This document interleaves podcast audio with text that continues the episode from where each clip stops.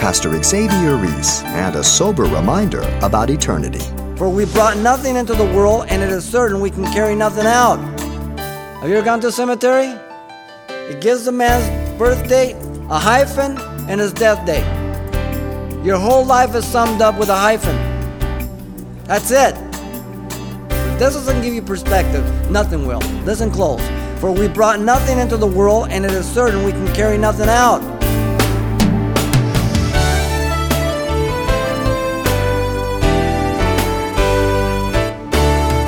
Welcome to Simple Truths, the daily half hour study of God's Word with Xavier Reese, Senior Pastor of Calvary Chapel of Pasadena, California. How much of your life is devoted to getting ahead, to getting things, and to become successful? Today, as he continues his series in the book of 1 Timothy, Pastor Xavier explores the most basic of human desires, the need to accumulate things. And with a look at what should be our true focus, let's join him for today's eye opening Simple Truth study. 1 Timothy chapter 6, and the message is entitled, Be Godly with Contentment. Paul, now here in verses 6 through 8, is going to describe the godly person who stands in sharp contrast to the ungodly teachers he has just described in the previous verses. To give us a proper view of godliness in relationship to material gain, and he gives us three important principles. Let me read these verses for us. Now, godliness with contentment is great gain. For we brought nothing into this world, and it is certain that we can carry nothing out. And having food and clothing with these, we shall be content. Real basic. Here's the three principles. Verse 6 The principle of godliness is based on attitude. Attitude. Secondly, in verse 7, the principle of godliness is based on the fundamental evidence, giving proper perspective. Fundamental evidence. And then verse 8 the principle of godliness is to be lived out in life with contentment. Notice first, the foundation of godliness is based on the attitude of who I am, not what I do. Who I am. The godly believer stands in sharp contrast to the false teacher of verse 3 through 5. The godly believer does not do things to be godly, but he yields and depends on Christ to be made godly. Now, notice the word godliness. It is a key word to the epistle, which means piety and holiness.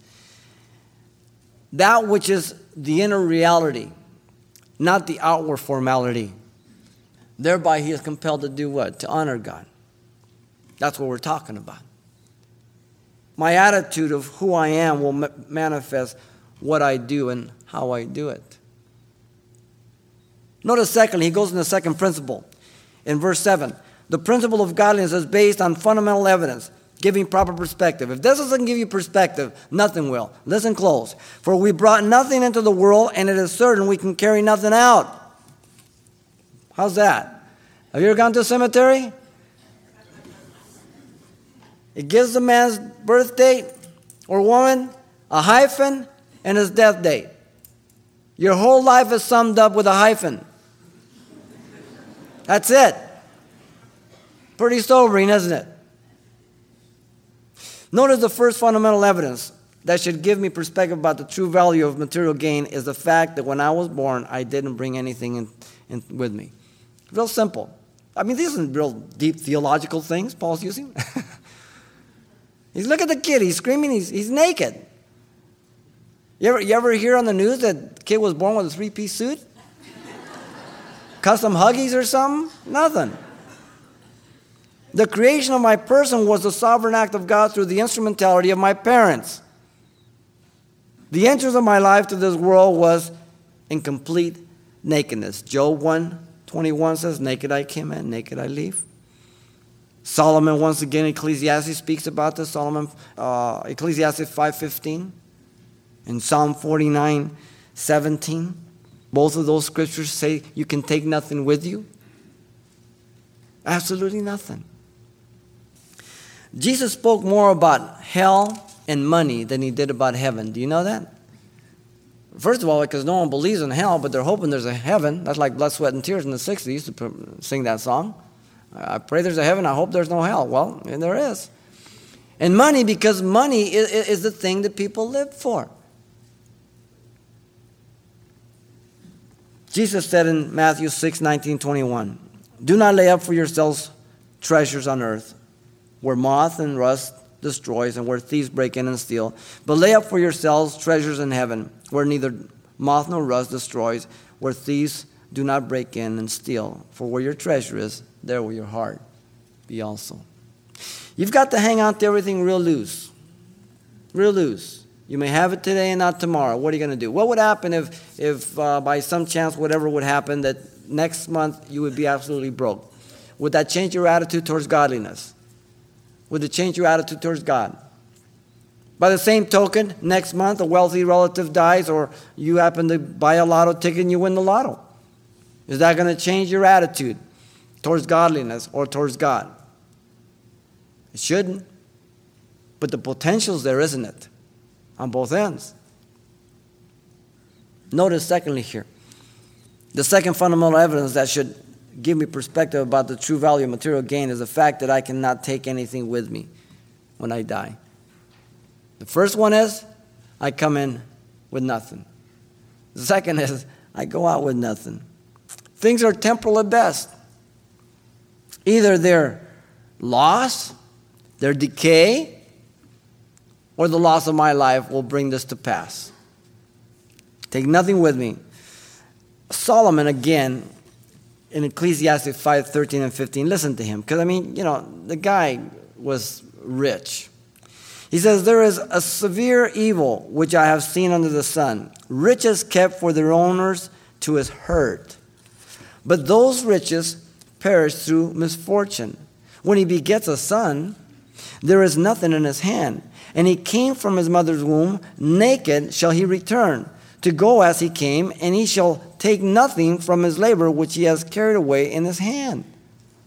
So men have always been aware of this, but it hasn't stopped them long enough to really consider throughout life, and they put their investment into all these pursuits and they throw away the most valuable things. Solomon is reflecting as an old man. You live a little longer, you look back and you say, Man, I was dumb. My constant prayer is, Lord, let me be less stupid than I was when I first began. Become a little wiser. Psalm 49, 16 and 7 says, Do not be afraid when one becomes rich, when the glory of his house is increased. For when he dies, he shall carry nothing away, his glory shall not descend after him. That should sober all of us up. The equal state of a person's ability to retain material gain is marked by the brief transitory state of his life. Nothing comes in and nothing goes out. Real simple. Things are of value only in this world. Keep that in mind, not in the next. Things are not to be the goal of my life because they are, they will bring great anxiety to me. Philippians 4 uh, 6 through 7 says, Everything by prayer and supplication. Don't be anxious for anything. Let your request be made known unto God.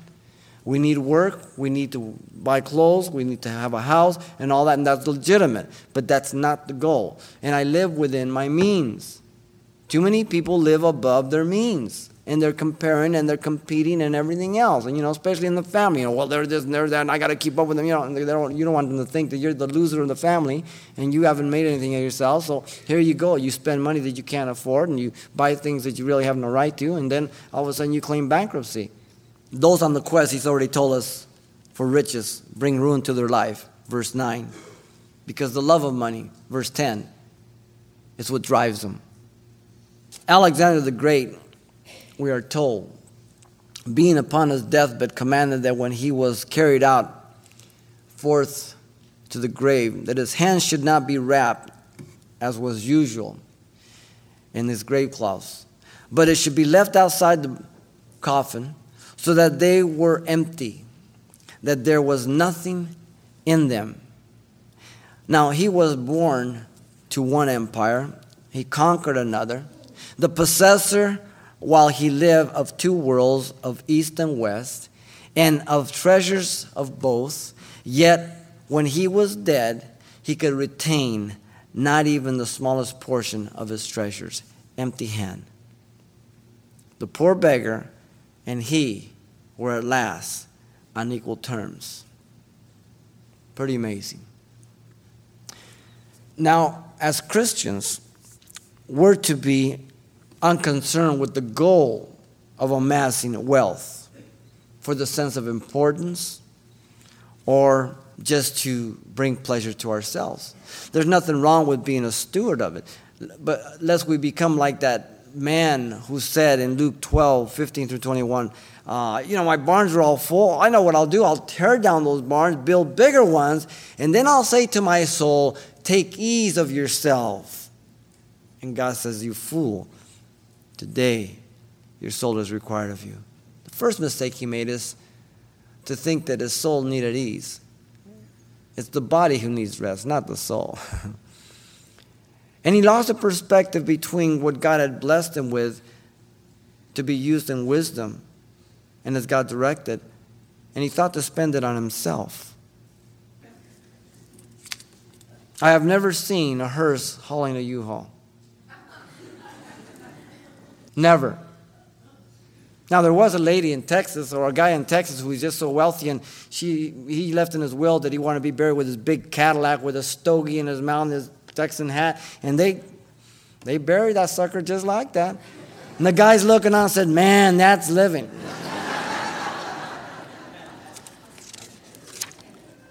As you obtain more things or I in life, you will discover that it doesn't quench your desire for more. It only intensifies it. it just doesn't. Proverbs 27 20 says, Hell and destruction are never full, neither do the eyes of man ever satisfied. We always want more. And the truth of the matter is, you know, pretty soon things own us. And I've got so many things that I got to take care of all these things, and there goes all of my day. So all of us on different levels have to make decisions wherever we're at if you make a hundred thousand a year, then you're going to live on a different level. If you make fifty thousand, you're going to live a different level. If you make twenty-five thousand, you're going to be a different level. But make sure it's in proportion, and as a steward, and that that doesn't bring you into bondage, where all your energies and thoughts are placed on things and managing those things. Because then, where's the kingdom? Where's the relationship with Jesus Christ? the principle of godliness is based on fundamental evidence, giving proper perspective. All enter this world naked, and no one takes anything out. Everything's left behind. Notice third and last in verse 8 the principle of godliness is to be lived out in life with contentment. Here's the key. And having food and clothing, with these we shall be content. Notice he didn't give a big old list. Food and clothing. Wow, that boils it down to simplicity, right? When you have one pair of shoes, you don't get up in the morning and say, tough decision. I have nothing to wear. you take your shoes, you polish them, and you put them on. That's all. Ladies, you get up and you have five things in your closet, it makes it easier to decide. You get up, you have a hundred things in your closet, you say, I don't have a thing to wear. We're bad. Notice, first of all, the advantage of having the right attitude and proper perspective about the value of material possessions. In contrast to godliness, is that I can be content with food. The basics clothes, food. The food may not be the most expensive that I eat, the food may not be as good as my neighbor's, but God provides food. And yet, you can rise up to eat filet mignon every week and be the most miserable person in the world. And when they bring it to you in the restaurant, say, hey, this ain't cooked enough. Take it back. Listen, real, real simple key. Don't ever make the waiter mad in public places. because they take that thing you complained about behind closed doors, and God only knows what they do when they get it back to you, okay? So whenever you order food, don't ever complain. Eat it. Don't make the cook or the waitress mad, especially in fast food. Bunch of bunch of brain damaged kids working in there. Be careful. Okay?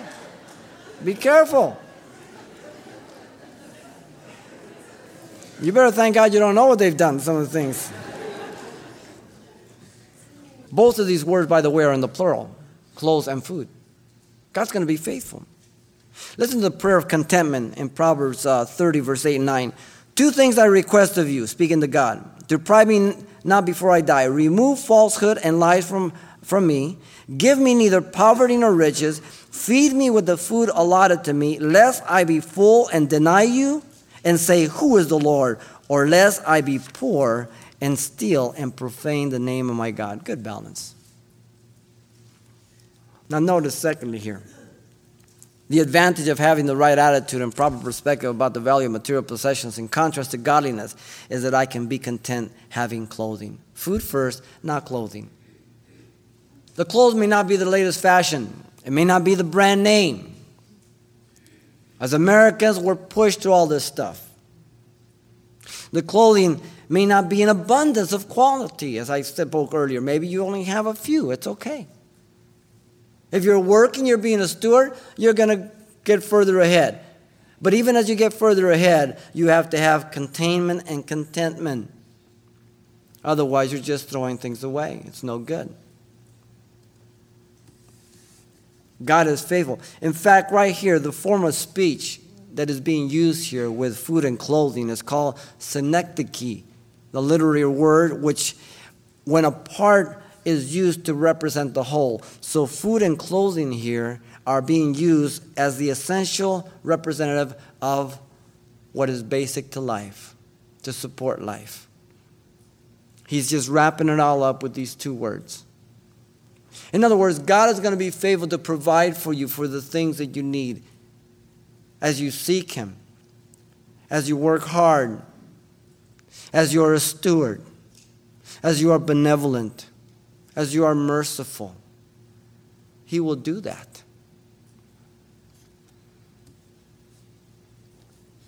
A person who is living for things and possessions will never be satisfied. Never. Notice, thirdly, the advantage of having the right attitude and proper perspective about the value of material possession in contrast to godliness is that I can live content. There's a bottom line. I can live content having the most basic things of life. And some of you know that. Some of you have experienced that when you're in the world. You might have come from poor backgrounds and you went up and you started growing everything else, and it was really the having of things that, that brought you to your knees before Christ.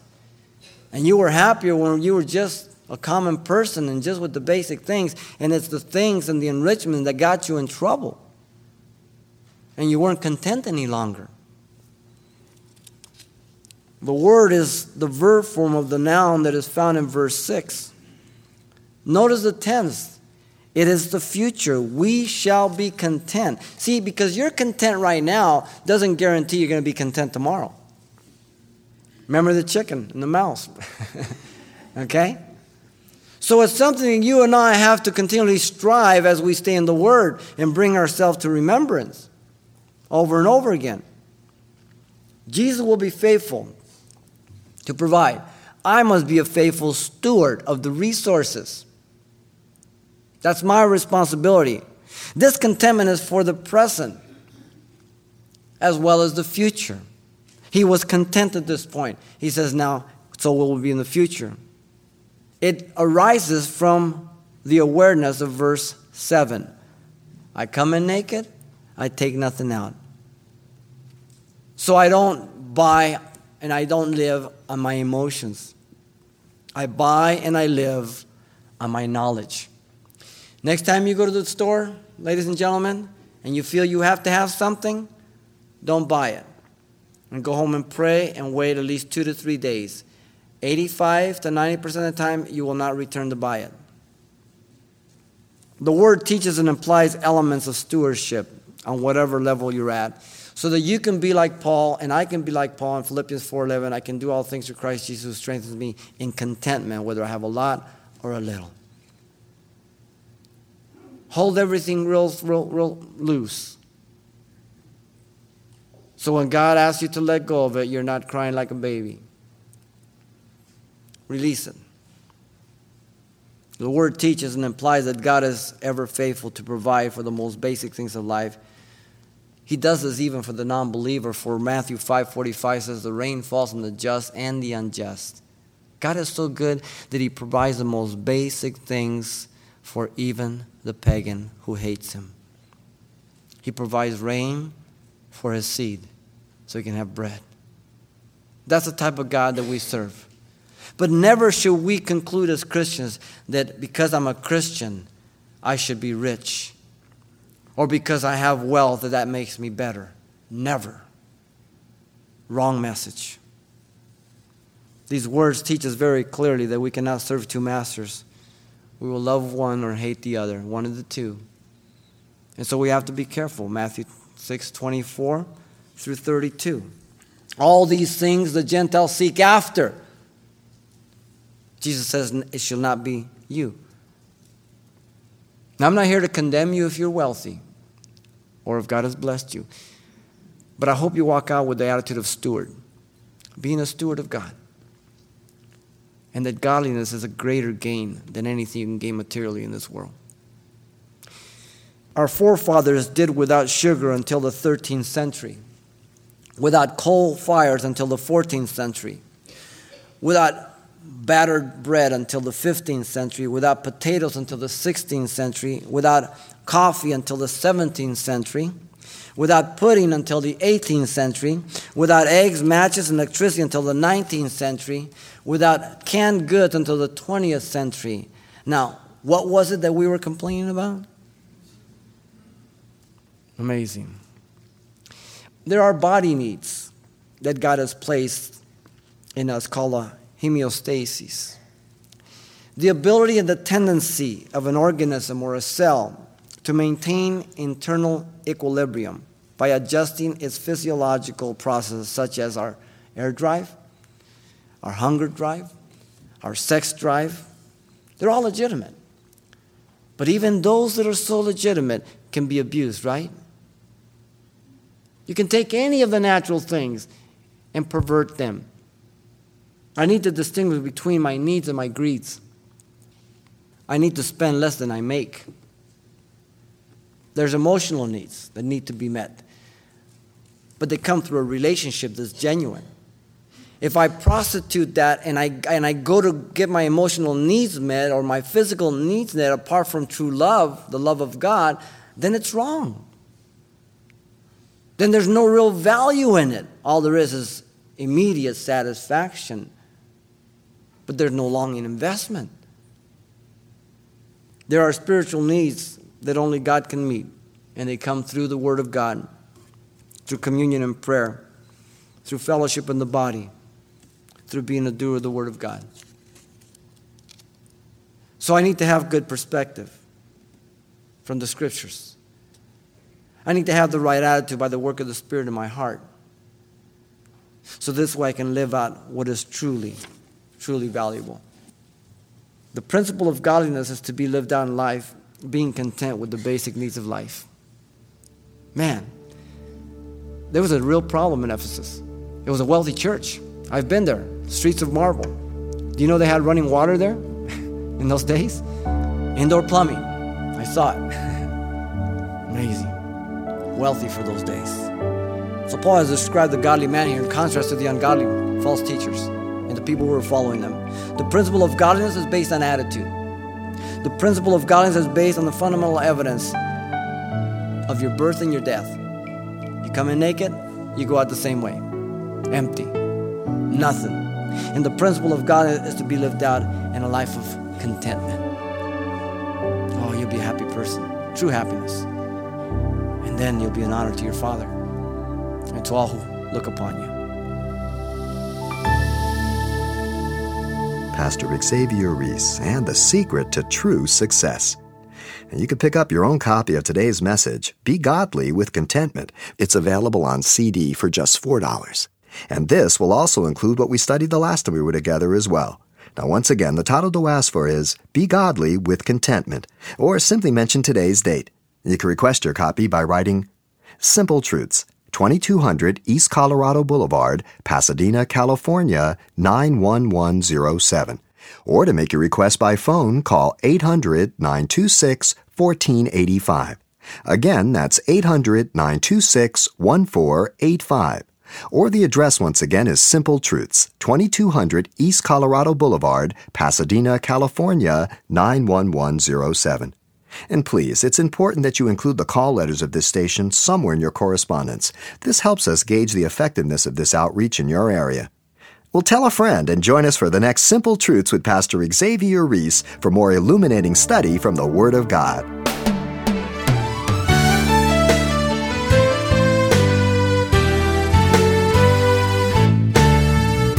Simple Truths with Pastor Xavier Reese, a daily half hour broadcast, is a radio ministry of Calvary Chapel of Pasadena, California.